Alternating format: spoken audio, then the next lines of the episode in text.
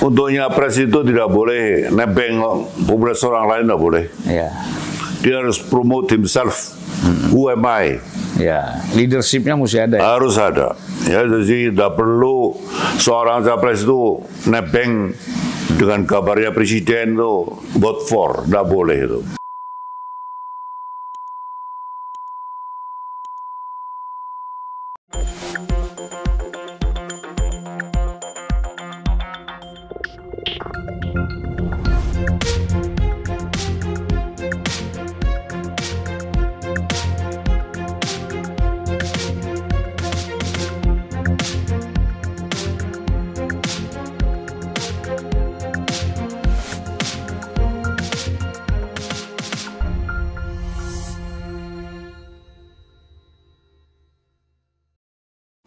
Selamat siang, Opa. Selamat siang.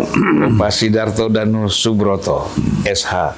Ada Dokter Handes di depannya. Ya. Nah, ada juga orang pakai Dokter Handes di rumah saja, ya kan? Bla bla bla. SH-nya tuh susah hidup. Tapi kalau Opa ini di tidak di rumah saja, ya kan? Haji Sidarto Danu Subroto senang hidup. Ya, insya Allah. Ya, Nah, insya Allah. Dan artinya tidak di rumah aja, kentayangan. malah masih masih ngintrik sana sini bikin suasana politik nasional kita agak goyang ya Enggak, supaya anu lah, supaya hidup. Iya karena kalau dalam usia seperti Opa ini 87 tahun Ya, plus tiga bulan plus berapa hari kali ya, Jadi 87 tahun itu nggak main-main, itu nggak mungkin. Kalau di rumah saja udah mulai pakai kursi roda itu. ya betul. Nah, tapi kan Opa fresh Ya, insya Allah. karena berpikir terus untuk kepentingan bangsa dan negara. Nah, ini juga pasti ada titisan-titisan Bung Karno ya. Ya, Tidak Allah. boleh berhenti berpikir untuk kepentingan bangsa dan negara. Insya Allah. Itulah yang kita lihat eh, Opa kita ini. Saya kenal Opa itu tahun 90-an. Kemudian kami sama-sama anggota praksi PDI Perjuangan Ya, tahun 99 sampai 2004. satu komisi Satu komisi di komisi satu. Bareng-bareng. er- reformasi waktu itu ya. Ya, era reformasi. Jadi waktu itu kami- kita nggak bisa belum berani bercanda sama Opa kan. Wah, wibawanya luar biasa itu karismanya kan. Nah, tapi lama-lama lah Orang tua bukan di bawah, orang tua. lo nggak memang betul. Kita awal-awal tuh nggak berani ngomong sembarangan. Lama-lama opanya yang ngomong sembarangan. Jadi begitu opa ngomong sembarangan, semua kita ini yang muda-muda, ayo. Nah, saya ingat di sela-sela kita selesai sidang, opa mengajak kita ke dulu itu eh, di Bandung opa punya kafe, Ya, ya. ya. Itu ikut Arifin Panegoro, Ya, ya betul. almarhum Melono, semuanya ikut. Miran Suwodo, Arifin, Ya. Sofa Sofian. Sopan Sofian, semua kita diajak Opa itu ke kafe Dagu, Dagu atas. Ya, Masih ada tuh kafenya, masih ada. masih ada ya. Kapan-kapan saya kepingin singgah. Nah, ada ada fotonya Opa nggak di sana? Enggak. Enggak ya.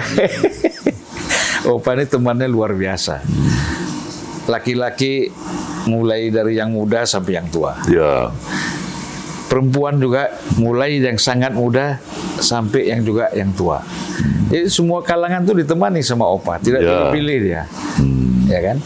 Yang penting semuanya waktu itu 2014 2019 harus dukung Jokowi. ya. Sekarang saya nggak tahu apakah ini Opa dukung Ganjar atau Prabowo kan kita belum tahu nih. Ini Tapi pakaian saya ini. Kalau Ini pakaian saya ini. kalau lihat bajunya udah pasti Ganjar.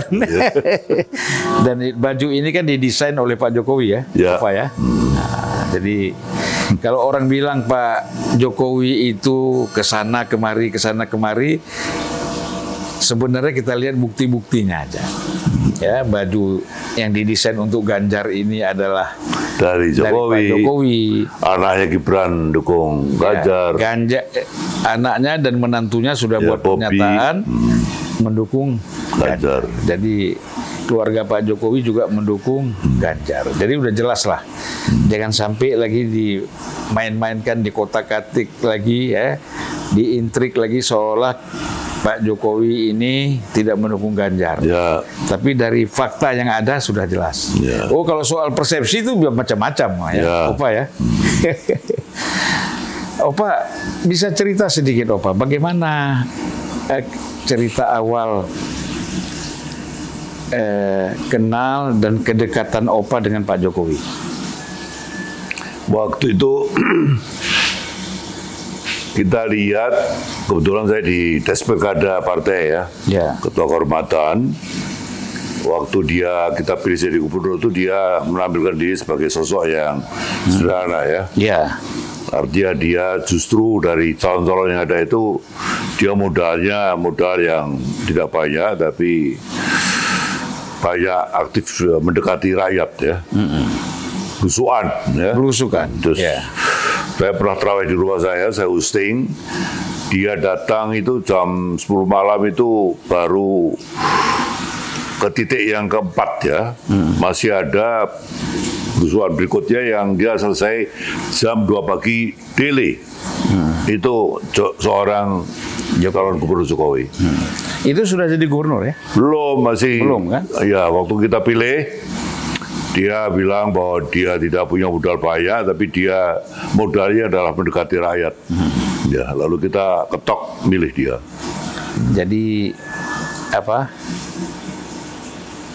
Menjadi Pak Jokowi ini model belusukannya ini kan menjadi tren akhirnya kan? Ya, Dan banyak juga calon-calon wali kota, bupati, gubernur sekarang begitu. sekarang meng- mengambil tren Pak Jokowi. Ya, tapi terus terang saya mau bilang bahwa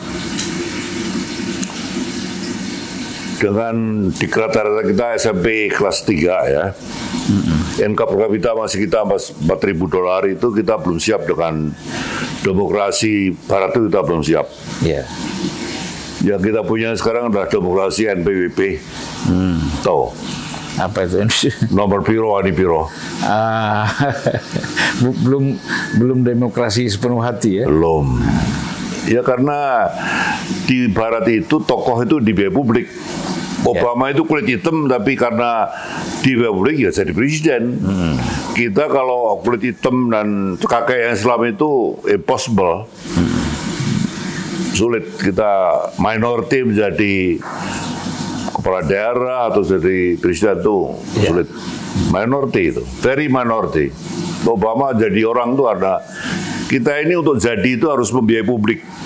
Jadi kalau Opa melihat ketika kita amandemen Undang-Undang Dasar 45 dulu ya, Ya, kemudian kita beralih dari yang kepala negara dipilih oleh MPR, kemudian kan di amandemen menjadi kepala negara dipilih Rakyat. presiden dipilih oleh rakyat. Ini kita belum siap itu ya. kalau presiden sama wakil rakyat ya, tapi untuk kepala daerah belum siap. Ya kan kita masih NWP, M- Ya, NPWP. NPWP. Terus terang ya. Ya. Saya di Sumatera itu menanyakan calon-calon gubernur, bupati apa itu rata-rata calon gubernur itu sampai ratusan M untuk jadi itu. Tahu. Akibatnya apa? Setelah jadi dia kalau jadi itu didukung oleh boy-boynya. Ah. Setelah jadi dia harus memberikan proyek pada boy-boynya. Iya. Akibatnya apa? Quality daripada bangunan sekolah, jalan apa itu di daerah itu ya Ya rendah sekali karena udah banyak yang ya udah banyak penyimpangan ya. penyimpangan. Saya ini bangga sekolah di SMP 1 Jogja, SMA Kota Baru, yang gedungnya Belanda itu menjadi Nation Heritage. Sekarang ini terus terang, gedung-gedung yang dibangun sekarang ini 20 tahun sudah ambruk. Banyak anak-anak sekolah di tenda. Ya. Dan bahkan belum 20 tahun sendiri udah banyak yang rusak. Ya, jembatan, jalan. Ya. Ya karena kepala daerah itu untuk nutupi pengeluarannya itu menyerahkan pada buir-buir yang rata-rata take profit terlalu besar. Ya karena balas jasa ya. Ah, iyalah. Itu yang saya bilang bahwa kita belum siap di demokrasi beratur di situ. Ya tapi memang kita sudah empat eh sudah tiga kali Ya. presiden dipilih langsung ya. Ya, Dan itu sudah berjalan dengan baik. kalau presiden tidak apa-apa ya, presiden lalu Legislatif. wakil rakyat tidak apa-apa. Tapi kalau kepala daerah jangan dulu. Ya. Itu saya sarankan supaya kepala daerah itu dipilih di antara tiga pemenang pemilu partai secepat. Yang milih presiden supaya tidak bawah vertikal. Iya, iya, iya. Memang kan PDIP dulu sejak awal itu sudah mengusulkan agar agar eh, pemilihan kepala daerah itu kan dikembalikan kepada DPR kan, DPRD Ya, ya, ya. Hmm. dengan eh, ada tiga orang calon nanti Ya, ya, presiden ya, yang ya, memutuskan. ya, ya. Ya, Supaya tidak mahal. ya, Karena kalau kepala daerah itu dipilih langsung, dia harus didukung oleh boe-boe itu mahal sekali. Akibatnya apa? Setelah jadi dia harus membayar balas jasa pada boe-boe itu. Dan di samping itu memang kalau sangat bergantung kepada bohir, kadang-kadang kualitas kan nggak dilihat. Iya, kualitas leadershipnya, kualitas Iya. pemimpinannya, Iya, birokrasinya. right. Nah, itu yang paling bahaya ya. dan sekarang kita beri rakyat untuk menerima serangan fajar, serangan subuh itu tidak baik. Rakyat kita itu karena NK per kapita masih rendah, ada serangan subuh, serangan fajar untuk memilih itu sudah baik. Padahal kita sudah mulai yang bagus dulu ya, O- Opa ya. Ketika pemilu 99 kan kita sama sekali tidak ada itu menggunakan serangan pajar. Wah, ada, ada, ada. Kita betul-betul dipilih. Ya. Era reformasi dulu betul-betul kita bangkit tuh dari anu, dari diktator ya. Jadi lalu kita dulu betul-betul profesional tertutup ya. Ya, Itu partai memilih salah satu terbaik di daerahnya ya. Setelah terbuka, nah itu harus jor-joran uang. ya, Itu pendidikan rakyat yang terbaik. Gitu. ya itulah by law undang-undang anu itu pemilihan itu harus tertutup lah. tertutup. By law. Iya. Dan perjuangan kemarin kan gagal ya Iya. di MK ya. Iya, iya. Karena 8 partai tetap menginginkan supaya terbuka. Iya, tapi nanti jor-joran uang lagi itu. Ya, udah pasti Opa. Yang nomor yang eh, nomor satu juga dia takut kalah. Ya, Kemudian dua tiga empat kepingin menang. ya, Ya, itu. ya itu semua uang. Ya. Jadi mulai- Nanti kalau jadi dia harus kembalikan modalnya. Loh Iya, betul. sekarang ini kan eh, kita dengan normal aja ya saya Opa ya. Tahun 2014 dengan kita normal saja itu saya hitung-hitung hampir 10 miliar. Ya, 2019 sekitar 12 miliar. Ya, dan eh, kita tidak disupport oleh siapa-siapa kan. iya. Harus cari uang sendiri. harus uang sendiri. Nah kalau misalnya eh, ada sponsornya untuk mendukung dia supaya menang menjadi calon DPR ya sudah pasti nanti dia akan Membayar judi. iya Iya, loyal kepada siapa yang membayar dia. betul. Nah itulah problem politik kita sekarang. Ya, ya. Ya. Nah, Kita belum siap meniru demokrasi liberal belum siap. Ya. Opa, ini eh, hasil survei kita Ya, itu kan sudah tidak bisa nampaknya tidak goyang lagi nih tiga calon presiden. Capres ya. Prabowo, Ganjar dan Anies Anies, Baswedan. ya. Artinya kan eh, rakyat itu tidak punya pilihan lain Ya, kecuali tiga orang ini. Betul. Kalau seandainya nanti tiga-tiga bisa memang didaftarkan Ya. di KPU. ya, Kalau sekarang masih bacalon kan, bakal calon capres. ya. Nah, kalau menurut Opa ya, apakah di luar tiga orang ini memang nggak ada lagi yang pantas untuk menjadi calon presiden? Ya so far kita lihat Prabowo didukung oleh sekian banyak partai. Iya. Lalu kita hanya dengan PDP dengan P3, Perindo, Hanura, ya, Ya. lalu Anies dengan Nasdem, Demokrat dan PKS, ya kita habis dengan itu, habis dengan pemilihan itu. Iya. Jadi sembilan partai parlemen itu sudah terbagi habis. Ya, Dua, tiga, empat. ya, Ya, sembilan partai. Dan eh, sudah terbagi kepada tiga calon ini. ya. Ini persepsi ya, eh, Opa ya, kira-kira prediksi lah, bukan persepsi. Prediksi Opa ya. Dari tiga calon ini, mana sih yang kuat nih? Kalau saya ya, Iya, rakyat harus belajar isyarah. Jas merah, iya, ya. Bahwa tiap-tiap calon itu punya sejarah, iya, ya. iya benar. Ya, bagaimana Prabowo punya sejarah, ya enggak? Anies punya sejarah, Ganjar punya sejarah itu rakyat, terutama kalau milenial nih yang merupakan majority dari pemilih ini harus 52 persen. apa? Mil- Anak muda kan Iya, 52%. itu harus betul-betul belajar sejarah. Siapa seorang Prabowo, siapa seorang Ganjar, siapa seorang Anies. Harus belajar sejarah. Iya, Jas merah ya. Terus jangan sampai kita salah pilih, pilih orang yang the right man untuk memimpin negara yang demikian beragam ini ya. Dari ribuan pulau, berbeda suku, agama, adat, budaya ya. Itu harus tokoh yang betul-betul bisa protek keberagaman kebinekaan ini. iya, Jangan yang mainkan pasal ayat-mayat nggak boleh. Eh jangan sampai Indonesia ini ada lagi provinsi yang lepas kan? Ya, Cukup satu tuh pada masa Habibie dulu Timur Ya. Timur lepas, jangan sampai ada ke, apa provinsi kita lepas lagi. Ya, makanya seorang Soekarno melahirkan Pancasila itu karena itu adalah perkat keberagaman. Ya jadi kalau kita prediksi siapa yang paling apa yang paling kuat Ya. sekarang ya. Orang kan begini, Opa, kalau bicara dari segi partai, pasti orang bilang Prabowo kuat Ya, karena didukung empat partai. ya, Jumlah kursinya pun pasti besar di Ya. DPR ya.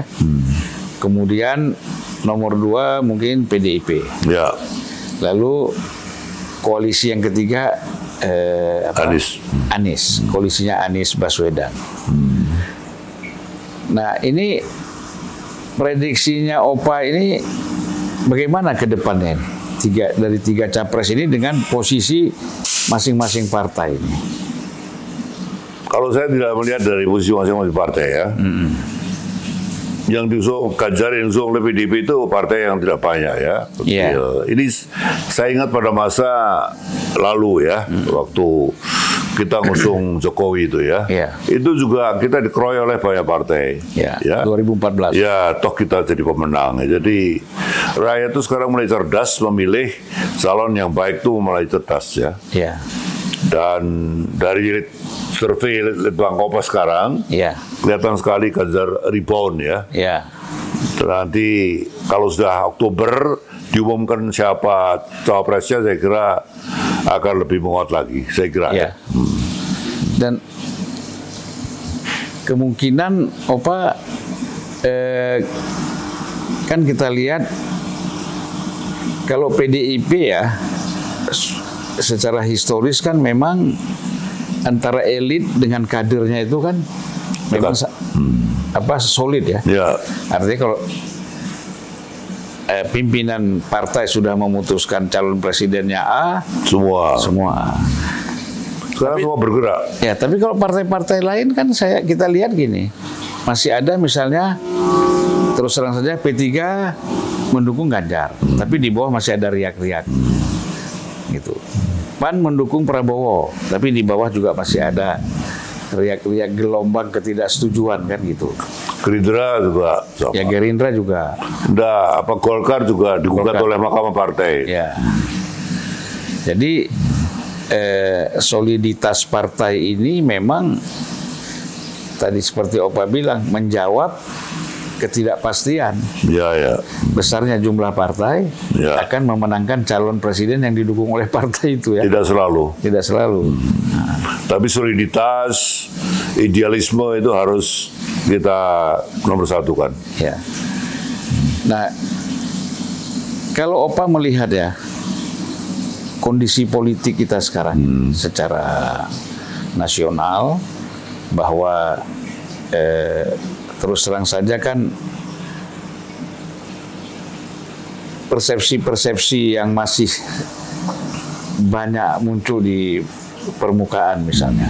Bahwa tadi kita pengantar sudah kita sampaikan ya bahwa seolah-olah Pak Jokowi ini kan bermain dua kaki kan gitu. Ya, bermain dua kaki karena belum tegas mengatakan mendukung Ganjar. Memang tampaknya polanya seperti itu tapi tidak ada juga ketegasan mengatakan dukung Prabowo ya.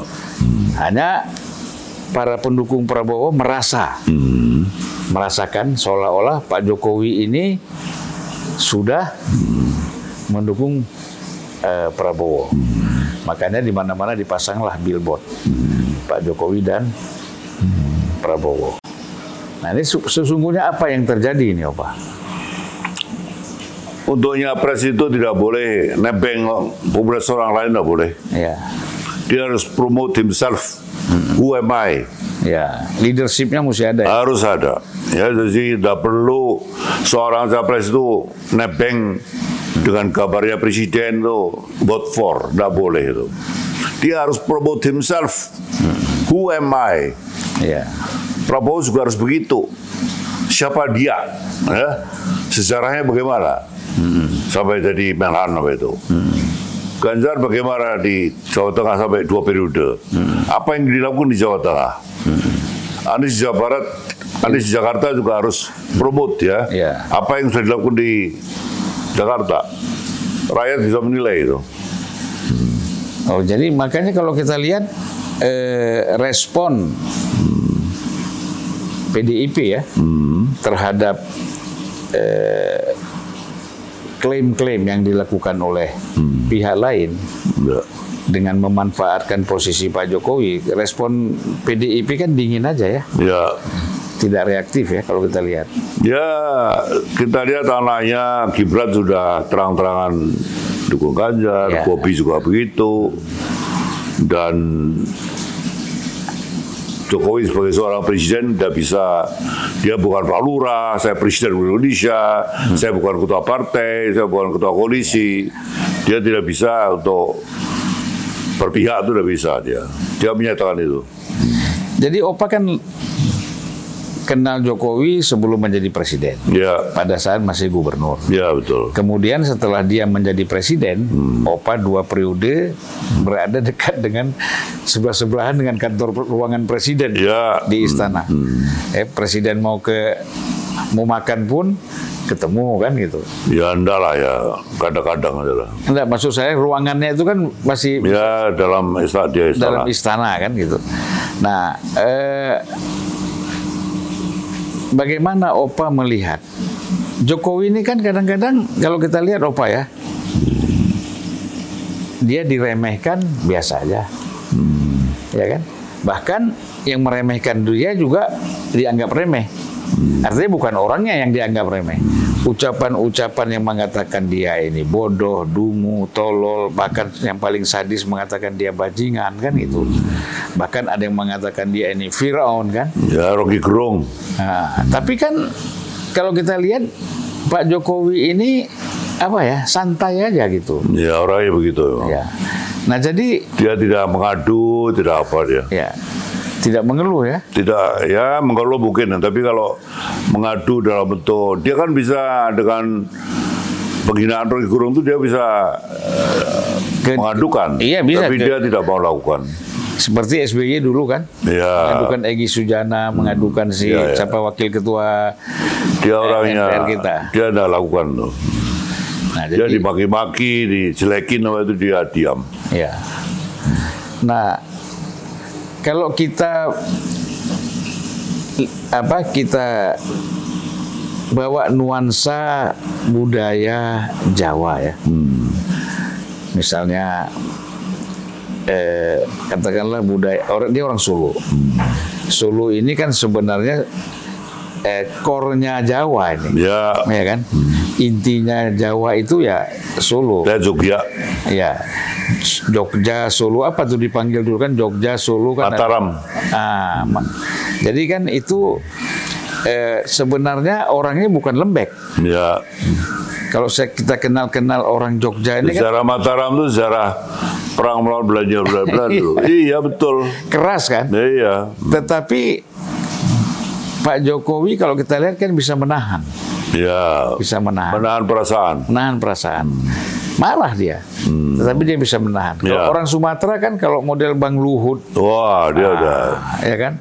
Atau siapa lagi yang orang-orang Sumatera Utara, Ya, ya. apa Aceh, Su- Sulawesi kayak Bayu. Jalan orang mana? Saya Aceh. Oh, bisa dipukul itu. Oh iya.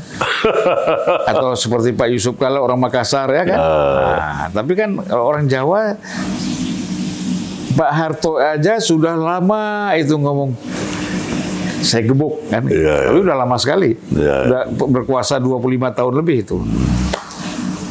Pak Jokowi juga sempat sebenarnya dalam satu pidato dia mengatakan bahwa saya di ini segala macam kali ini saya lawan. Saya lawan. Nah, kan ada itu kata-kata dia itu. Tetapi kemudian keluar lagi dengan bahasa yang lembut. Gitu. Ya. Pada Jawa. Iya. Adat berlaku orang Jawa. Ya, itulah gitu. Anda pasor. Baik, Opa, ini kan kita bicara yang situasi sekarang. ya. Kita satu hal yang kehilangan dari bangsa ini adalah kita kehilangan Bung Karno, Ya. itu kan. Artinya kalau Bung Karno itu sempat memimpin Indonesia ta- sampai tahun 80 saja, Ya. kita bisa bayangkan bagaimana hebatnya Indonesia. Ya. Karena dulu negara-negara yang hebat sekarang, Malaysia kita bicara termasuk RRC misalnya, itu kan semuanya belajarnya bersama Bung Karno. Ya. Pikiran-pikiran ideologisnya ya, Ya. gitu. Tapi Ya proklamasi kemerdekaan tahun 45 itu kan negara pertama di daerah ini. ya. Kalau Cina tahun berapa dia ya? Malaysia kan masih Kemudian kemudian, Singapura juga kemudian ya. Nah, jadi apa pengalaman yang bisa Opa sampaikan ketika Opa ini pernah bersama Bung Karno? sikapnya konsisten, sikapnya yang pro rakyat, sikapnya yang sejarah dia mulai dari BS, ITB yang keluar sejarah untuk Indonesia Merdeka itu seorang pejuang. Iya. Ya di ITB itu dia karangannya Indonesia mencapai Indonesia Merdeka, Indonesia menggugat itu mana ada mahasiswa yang berani begitu. Saya gugat pemerintah Belanda. Iya. Tidak ada lah. Dia waktu sekolah sudah masuk keluar penjara. Tapi sayang pada akhir masa hidupnya dipenjara oleh bangsa saya sendiri. Iya. Jadi saya bilang selalu bahwa sejarah Indonesia itu adalah sejarah bangsa ya. Ya. Itu sejarah karma politik. Bagaimana seorang Soekarno dianiaya di era akhir hidupnya. Kemudian anaknya jadi presiden, cucunya jadi ketua DPR, Iya. kader terbaiknya menjadi dua periode, dua periode. Iya. Saya yang bukan siapa-siapa menjadi buat tim pres sampai sekarang, Iya. belum pernah pensiun ya. Iya benar. Itu berkah dari seorang Bung Soekarno. Soekarno. Bagaimana saya dampingi, saya kemudian jobless. Setahun saya dari supir bis kota. Karena anak-anak masih di TK itu. Tapi Opa yang paling menyayat hati ya, kita kan pasti kalau kita ber, eh, apalagi seperti Bung Karno ini kan seorang pemimpin besar. Ya, Seorang pemimpin kalau orang memahami membaca buku-buku dan tulisan dia, bukan hanya sekedar kagum dia sebagai pendiri republik, tetapi dari segi pandangan filsafat ideologinya Luar biasa. itu kan luar biasa. Kalau orang mau baca di bawah, ya sekarang pidatonya Tupi-Tupi juga menjadi milik UNESCO sekarang. iya, Namanya diabadikan di 8 negara. Ya. Mana ada kepala negara yang diabadikan? 8 negara. Di Amerika Latin itu bahkan presiden seperti Bolivia, Hugo Chavez itu di ruangannya ada foto Bung Karno. Iya. Ya. Jadi ini yang kita terus terang saya sayangkan belum ada monumen para pendiri bangsa ya. Eh, Di tiap negara itu ada monumen pendiri bangsa. Iya. Di Amerika ada monumen George Washington, Lincoln, Jefferson. Di Vietnam ada monumen Ho Chi Minh. Ho Chi Minh, Ho Chi Minh. Di RRT ada monumen Mao, di Ankara ada monumen Kemal Atatürk. Saya pernah ke sana semua itu anak-anak itu belajar dari perjuangan Iya. para bangsa. Di sini kita perlu monumen para founding fathers, monumen Soekarno Hatta. Saya sayangkan bahwa museum Satria Mandala itu menjadi museum Satria Mandala bukan bukan museum Bung Karno. Iya. Itu tempat Bung Karno itu harus jadi museum Bung Karno itu. Iya. Kenapa harus jadi? Kita belum punya history-history. Yang kita punya adalah glorify history. Iya. Sejarah yang terlalu dinonjolkan kepahlawanan. Tapi Hakikatnya hakikatnya baik buruk sejarah ya. Hitam putih sejarah itu harus disertakan untuk generasi muda. Kita tidak perlu sembunyikan. Iya. Tapi Bahwa- Opa udah usulkan ke Pak Jokowi nggak tuh? Ya, saya sudah sampaikan dan dalam tiap kali wawancara saya selalu sampaikan, kita harus jujur pada sejarah.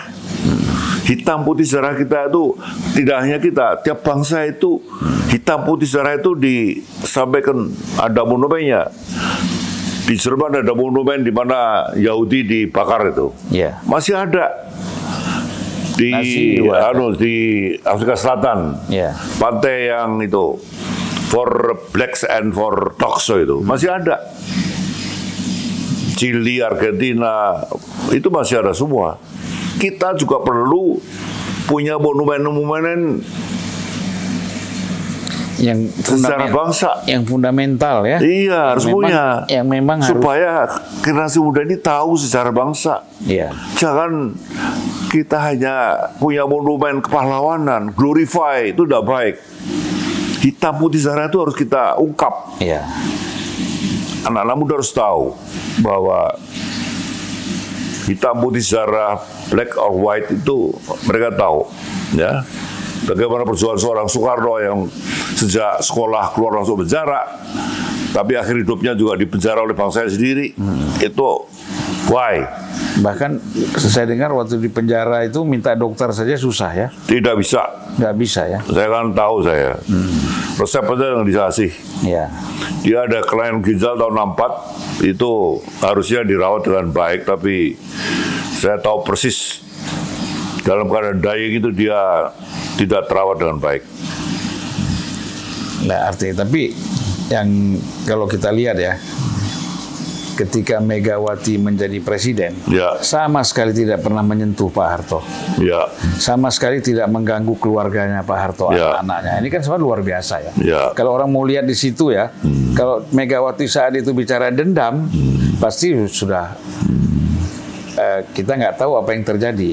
Ya, tapi mungkin karena dia mungkin ingat bapaknya ya, Bung Karno bukan seorang pendendam, akhirnya dia tidak lakukan apa-apa. Tapi dihukum aja nggak? ya tapi gini ya. Saya kan bilang tadi secara bangsa itu secara karma politik, Ya. gitu. Sing pepe wuwuh, sing salah seleh, sing nyolongan bakal kelangan. Ya. Ya, BK yang di- tidak bermodal dia bisa bikin partai terbesar sekarang. iya, Sekarang saya mau tanya keluarga Soeharto yang uangnya banyak, bisa nggak bikin partai? nggak bisa. Itulah sejarah bangsa itu sejarah karma politik itu di situ. Kalau kita menanam hal yang baik itu kita bisa menumbuhkan kader-kader yang baik. Iya, Kalau kita miliki uang yang tidak baik, uang haram itu bikin apa aja susah. iya. Efeknya pasti negatif Panjang. terus panjang. Karena ada orang yang terzalimi di situ ya. Oh banyak. ya tahu sendiri keluhan A dulu di ya Iya, keluhan B Pulau Buru Nusa Kambangan, keluhan C dulu dosa turunan, bersih lingkungan, ah gitu gitulah bahkan sampai sekarang masih dibawa-bawa itu. masih ada. Sekarang Mahfud MD mau keliling Eropa kan, yang lari-lari itu mau di anu ya diberi karena kehilangan stateless. Iya, yang ke Eropa Timur, ke Rusia, ke itu dicopot paspornya dulu, kecam. Nah, itu kan nggak boleh. Mereka sudah kerja di sana. Iya, sekolah di sana, lalu tidak diakui, lalu stateless, lalu kemudian menetap di sana. Di sekarang mau dibolehkan ya. Ya. Dan saya ketika saya ke Ceko, saya ke Jerman, Ketemu mereka kan? ketemu mereka ngobrol. Mereka itu mau sebenarnya kembali ke Indonesia dengan keahlian yang mereka punya. Tapi tidak bisa. Tetapi problemnya satu hambatan tadi administratif ya pasti paspor. Kedua sampai Indonesia mereka nggak dihargai. Betul. Padahal di sana mereka itu teknisi-teknisi Dipakai negaranya. Airbus, Boeing, perusahaan-perusahaan Oh, itu pakai tenaga kita itu. Iya. Dan pintar-pintar. Iya. Gitu lah. Ya artinya kelas-kelasnya Pak Habibie banyak lah di sana. Iya, betul. Nah, tapi ya itu tadi kita ini kurang menghargai Opa.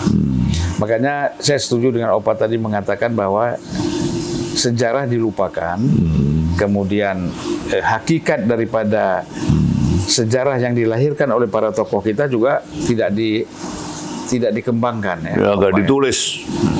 Itu sebabnya apa sih Opa ya? Kalau kita bicara Ya sebab. kita ingin glorify sejarah.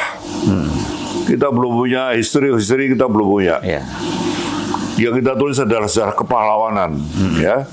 Sejarah baik buruknya bangsa ini tidak tulis, itu tidak baik. Kita harus mengajarkan generasi muda bahwa hitam putih sejarah itu kita miliki. Ya. Tidak hanya kita, semua bangsa milih begitu. Ya. Jerman pernah bunuh 6 juta orang Yahudi, ya dah. Iya, benar. di Afrika Selatan hitam putih ada ya kan? Ini pantai orang kulit putih ini pantai orang hitam dan untuk anjing itu Ya. ada semua Dan kita pada zaman Belanda kan begitu juga kan. ya, lo iya soal Belanda juga ada Inland- Eropeis ada Vreemdelingen Arab sama Cina Ya. ada Irlanders Irlanders itu kita kita Iya. itu saya pelajari zaman saya kecil itu Nah, itu kan harus diketahui sebenarnya harus Oh. dipelajari ya. Bagaimana? Harus dipelajari, harus diajarkan. Iyalah. Dan kalau orang mau tahu tempatnya di mana belajar itu kan mesti ada. Ya, Nah, artinya secara khusus memang ada museumnya ya, ada ada perpustakaan. Itu yang kita tak punya itu. Ya. Kita nih, Museum the history history itu kita harus punya. The Beatles saja tuh di Liverpool ada museumnya. Ya, Ya, orang masuk bayar. Dan ada patung-patung mereka kan? ya. Di pinggir laut itu ada patung The Beatles. Kemudian di dalam ada museumnya untuk orang mau ngetahui The Beatles itu apa. Atau satu lagi Kamu Opa ya? tanya sekarang, Jalan Soekarno dan Hatta aja tidak ada di semua kota. Ya. Kalah sama Jalan Kapten Muslihat di Bogor. Sersan aja di Bandung ada Sersan Bajuri. Ya. Who is Sersan Bajuri tidak tahu saya. Kapten Muslihat juga ada jasanya, tapi apa ya? Tapi nama Soekarno Hatta di sosialisasi itu selama Orde Baru kan Ya. nama Bung Karno harus hilang tuh. Nah, sekarang mulai ada patung, mulai ada tuh kan, jalan Tapi tuh. saya Sekarang. ingat tulisan Bung Karno yang di, yang di khusus dia tuliskan waktu ditahan. ya untuk eh, Opa Ya. ya kepada saudara Sidarto kan Ya. dijelaskan. Ide semangat jiwa saya, Ideologi, semangat saya, ide, semangat dan ideologi tidak jiwa akan, saya tidak bisa dibunuh. tidak bisa tidak akan pernah mati ya. Hmm, Tidak pernah mati. Iya. Soekarno 10 Desember 67. Ya. Nah Di- itu dalam keadaan ditahan, dayeng aja dia masih bisa nulis itu. ya. Jadi kalau kita lihat memang oke orang bisa dibunuh atas nama at- Soekarno nama Soekarno bisa mau dihilangkan. Tapi, jiwa semangatnya tidak bisa Ya, nggak dibunuh. bisa. Karena ideologi ya. Ya. Ideologi kan dibunuh seribu kali hidup lagi. Iya, sekarang buktinya partainya juga partai yang Soekarno sekarang jadi pemenang. Ya. Itu adalah karma. Ya. Ya, artinya Saya mau tanya sekarang, ada partai yang pro Soeharto. Malu-malu. Malu-malu. Maaf ya saya, saya juga pernah bekerja dan walaupun saya alami jobless selama empat tahun, ya, Ya. saya diperiksa TPRPU tapi ya beliau pernah jadi presiden lah ya dalam sejarah kita. Tapi apa yang kita alami dalam pelanggaran HAM, Oh, iya. ya dan macam-macam itu ada dalam sejarah itu. Dan salah satu pelanggaran berat adalah salah satu capres kita ya. Saya tidak mention namanya ya. Iya, iya, iya. Ya itu ke orang kan itu jangan apa jas merah itu tadi penting. Ya, Jas merah itu Ya. penting. Dan jangan menganggap orang itu gampang berubah. ya, Memang betul orang akan berubah, tapi tidak gampang juga orang itu berubah kalau itu sudah menjadi karakter dia kan. ya, ya. Itu, itu. Nah ini mungkin generasi milenial ini yang jumlahnya 52% lebih ini 60 ya, 60 ya 60 60 persen ya dia, dia mesti belajar. eh, belajar dan hati-hati. Sekarang sudah mulai mulai tahu mereka. Mau tahu? Ya, artinya dukungan milenial pada seorang Ganjar itu makin meningkat ya. ya, ya partai boleh tidak mendukung Ganjar, tetapi masanya, kadernya Loh, partai sudah terang-terangan menunjuk Ganjar. bukan partai-partai yang tidak Oh ya, partai-partai yang tidak. ya, ya, ya, Kalau PDIP kan jelas, ya, ya. udah sudah Hanya part PDIP, P3, Perindo, Hanura. Hanura, ya. Ya, Partai kecil lah, ya, tapi kan seperti kita lihat 2014 kan, sama. bahkan pil- pilkada-pilkada ada yang calon perseorangan yang dia bisa menang. Ya, ya, Memang kekuatan figur itu penting. ya, ya. Nah, kekuatan figur itu. Jangan sekarang kekuatan duit, bahaya. Tapi kan banyak orang bilang begini, Opa. Apa? Kalau dikasih duit ambil, Apa? tapi pilih sesuai dengan hati nurani. Tidak mudah ya untuk rakyat yang masih di rata-rata SMP itu tidak mudah ya. Iya. Kalau di negara barat yang sudah educated high educated itu dia bisa ya. Tapi kalau di kan kita yang masih butuh uang makan ya itu dia nunggu serangan fajar, serangan subuh itu demokrasi yang serba bablas ini tidak aneh, belum mendidik ya. Opa ngomong-ngomong sebagai watim pres Ya, itu pasti banyak masukan yang disampaikan kepada wah banyak. presiden. Sebulan sampai 100 nas nastim ada itu. Ya, itu kira-kira persentase yang bisa dijalankan oleh presiden berapa persen? Banyak, hanya itu rahasia ya. Ya, Tapi nasihat pertimbangan dari dari rat yang paling rapat itu sebulan bisa sampai 100 gitu ya. banyak. Dan kita lihat bahwa di lapangan dilakukan. Nah, kalau Pak itu siapa yang namanya eh, Habib Lutfi ya? Ya, Nah, itu juga banyak mungkin ya bersama Opa kasih ya, memberikan masukan ya. Saya udah berapa kali ke ruangan Opa itu, ruangannya cukup sederhana juga, tidak terlalu besar-besar itu ruangan One Ya. Press ya. Tapi cukup apa untuk bekerja dan berpikir itu nyaman ya. ya, ya, Nah, sekarang kan kita mau menjelang pemilu. ya, Ya. Tentu masalah-masalah menghadapi pemilu ini banyak. ya, dan pasti One Team Press ini sudah ba- sebagai One Team Press sudah banyak memberikan masukan kepada presiden. ya. Nah, persoalan capres cawapres sudah ada nggak masukan kepada presiden? Wah, sekarang Berarti pres kan terdiri dari beberapa partai kan? Iya. Jadi ya mereka ada yang searah dengan partai, ada yang tidak. Ya, saya Iya. tidak tahu ya. Kalau Pak Mardiono nggak lagi ya? Sudah keluar, Sudah ya, keluar, ketua kan? P3. Tapi kan P3 dukung kita kan? Iya. Jadi yang dari partai siapa lagi di One Press? Ya, Pak Agung dari Golkar. Oh, Agung Laksono. Tapi ya, dia dukung siapa saya tidak tahu. Iya. Pak Wiranto juga dulu di Golkar juga. Iya. Terus Ya, dulu. terakhir kan Hanura. Anura ya. Hmm, Hanura kalau ikut Hanura dia dukung Ganjar pasti. Ya, kan? tapi sekarang tidak di Hanura lagi. Tidak di Hanura. Saya tidak tahu sekarang. Tapi yang terang-terangan dukungan Ganjar hanya saya. Iya. Saya dan Mardiono. Mardiono sekarang tidak di Ano Dia ya, sudah keluar ya. keluar ya. Karena jadi ketua partai ya. Gantinya Farid sekarang. Farid. Dulu bekas ketua P3. Oh Farid. Iya sekarang gantinya Mardiono Farid sekarang. Baru diganti sebulan lalu. Farid dan aduh duta besar Korea Selatan tuh. Iya. Eh, Gandhi Pak Gandhi Sulis. Kedua orang pengganti itu. Menggantikan Almarhum Arifin dan Pak ano, Iya. Mardiono. Almarhum Arifin Panegoro. Dengan presiden itu pernah berpidato menyatakan bahwa harapan dia kan presiden yang akan datang itu melanjutkan Ya, pembangunan apa yang sudah dia lakukan. ya. Nah, sehingga ada kesinambungan. Artinya program legacy Jokowi itu diteruskan oleh penggantinya. Ya. Yang paling tepat ini siapa yang meneruskan ini? Ya kalau menurut saya Ganjar lah.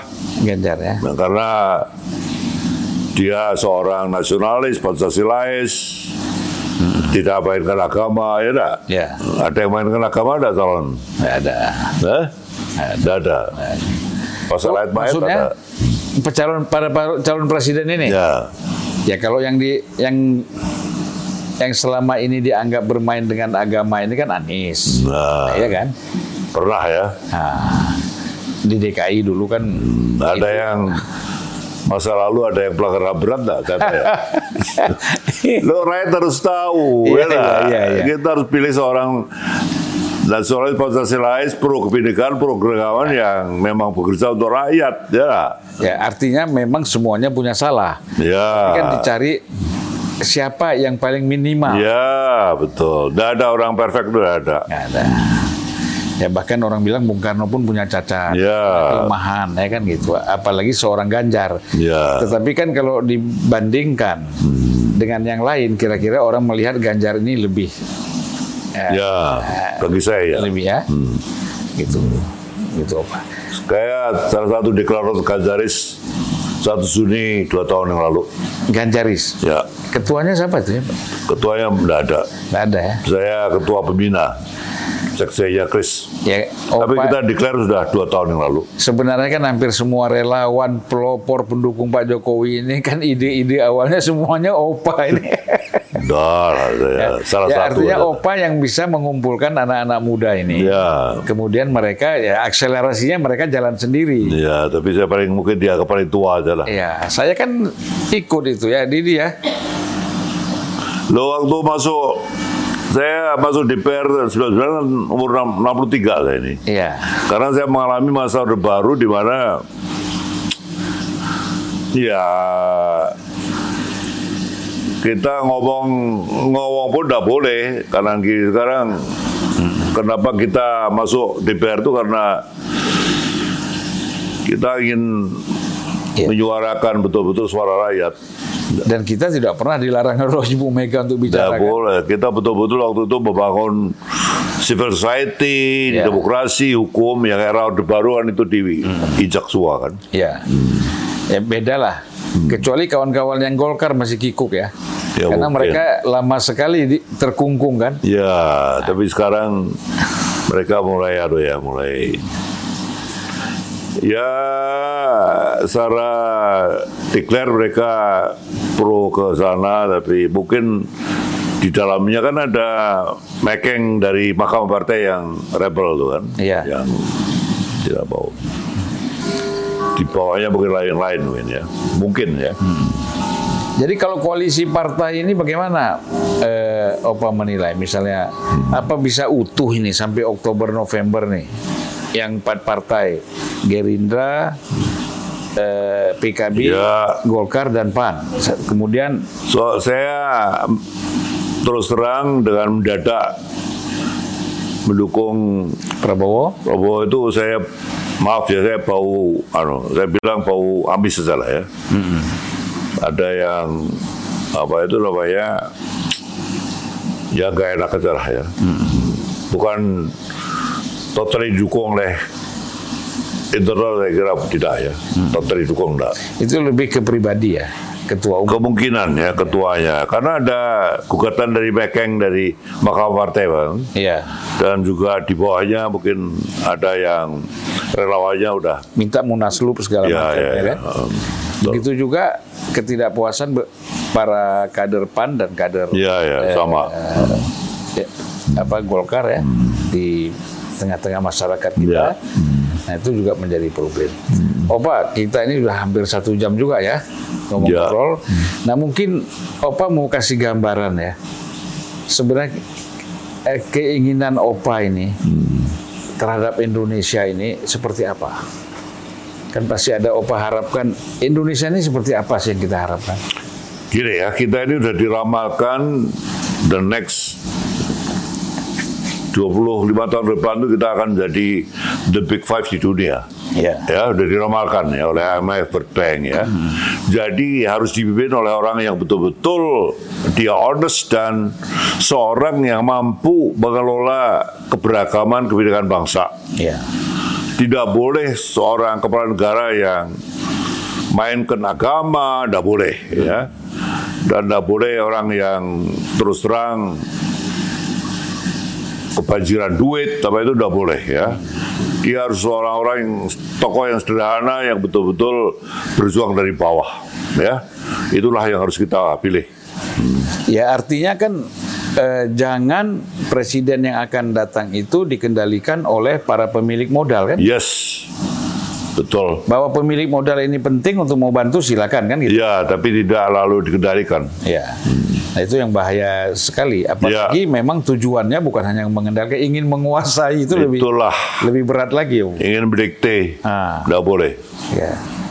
Indonesia ini sudah diramalkan menjadi negara maju next 25 tahun ke depan ya, harus dipimpin oleh orang-orang yang bekerja keras, jujur, merayat, Pancasilais, pro kebinekaan ya, Ya.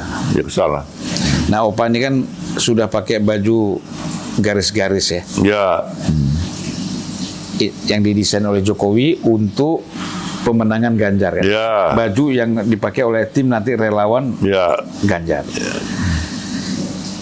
Pertama, secara leadership, bagaimana pandangan Opa terhadap Ganjar ini?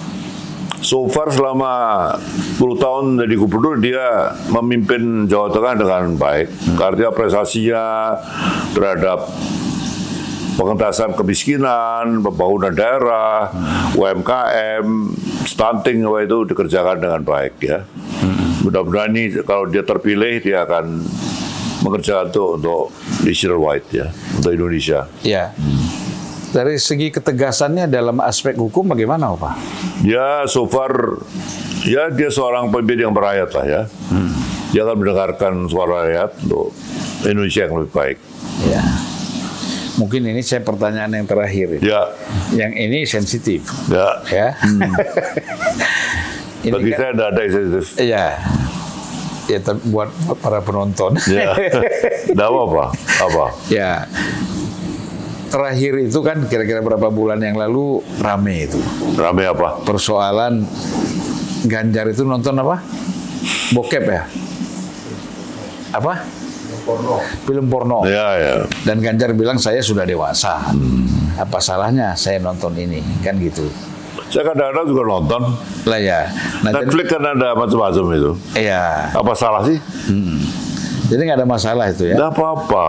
Asal kita, saya lihat kehidupan keluarga Ganjar itu keluarga harmonis. Ya. Bagaimana nyonya Ganjar, Ratikoh, anaknya, itu tumbuh dari bawah itu. Iya. well educated dan mereka rukun. Kalau nonton apa kita nggak boleh? Jadi intinya kalau itu ingin digunakan untuk mendiskreditkan Ganjar, Tidak fair. itu tidak fair dan nggak ada masalah kan? No, enggak, Tidak ada masalah dilanggar, kan? lah. Saya sendiri melihat itu kan hiburan itu gimana sih? Dan bukan gitu aja, hampir semua orang sebenarnya seperti itu. Sama, hanya ada yang sok suci, ada yang sok itulah. Iya. Enggak apa-apa. Jadi biasalah itu ya. Ya, ada apa. Baik Opa, kita udah satu jam. Thank you. ya nanti ini kan baru episode pertama nih. Nanti kapan kita minta ada isu apa lagi kita minta lagi Opa Silakan. bicara, ya kan? Mungkin Opa eh, mau memberikan closing statement kata akhir dari dialog kita ini. Ya, saya merasa ada kehormatan rekan saya pejuang 99 dengan saya era reformasi itu datang ke rumah saya untuk Ya. ambil video ini dan semoga kita tetap berjuang di jalan yang baik ya. Ya. Terakhir saya sempat juga datang ya eh, apa waktu almarhum. Ya ya meninggal. Nah, sebelumnya saya datang juga ke Kali, ke Kemang Utara Ya. membawa calon gubernur dari Sulawesi Selatan. Oh iya ya betul. Tapi kalah juga kawan kita itu. Ya ya. Tidak apa-apa. Ya, ya, Kalah menang dalam Biasa. demokrasi itu biasa. ya. Dan Opa di situ kan kelihatan netral ya. Ya, ya. Tidak mendukung siapa-siapa, silahkan maju semua. Ya ya. ya, sebagai senior ya. Jadi kalau kita bicara orang bilang Pandana Baban politikus senior. Nah, saya juga dianggap sudah senior. Tapi kalau kita bicara politisi yang sangat senior, sangat sangat senior itulah Opa Sidarto yang ada bersama kita pada hari ini. Terima kasih. Opa. Thank you. Sampai jumpa lagi. Ya. Semoga selalu sehat. Amin.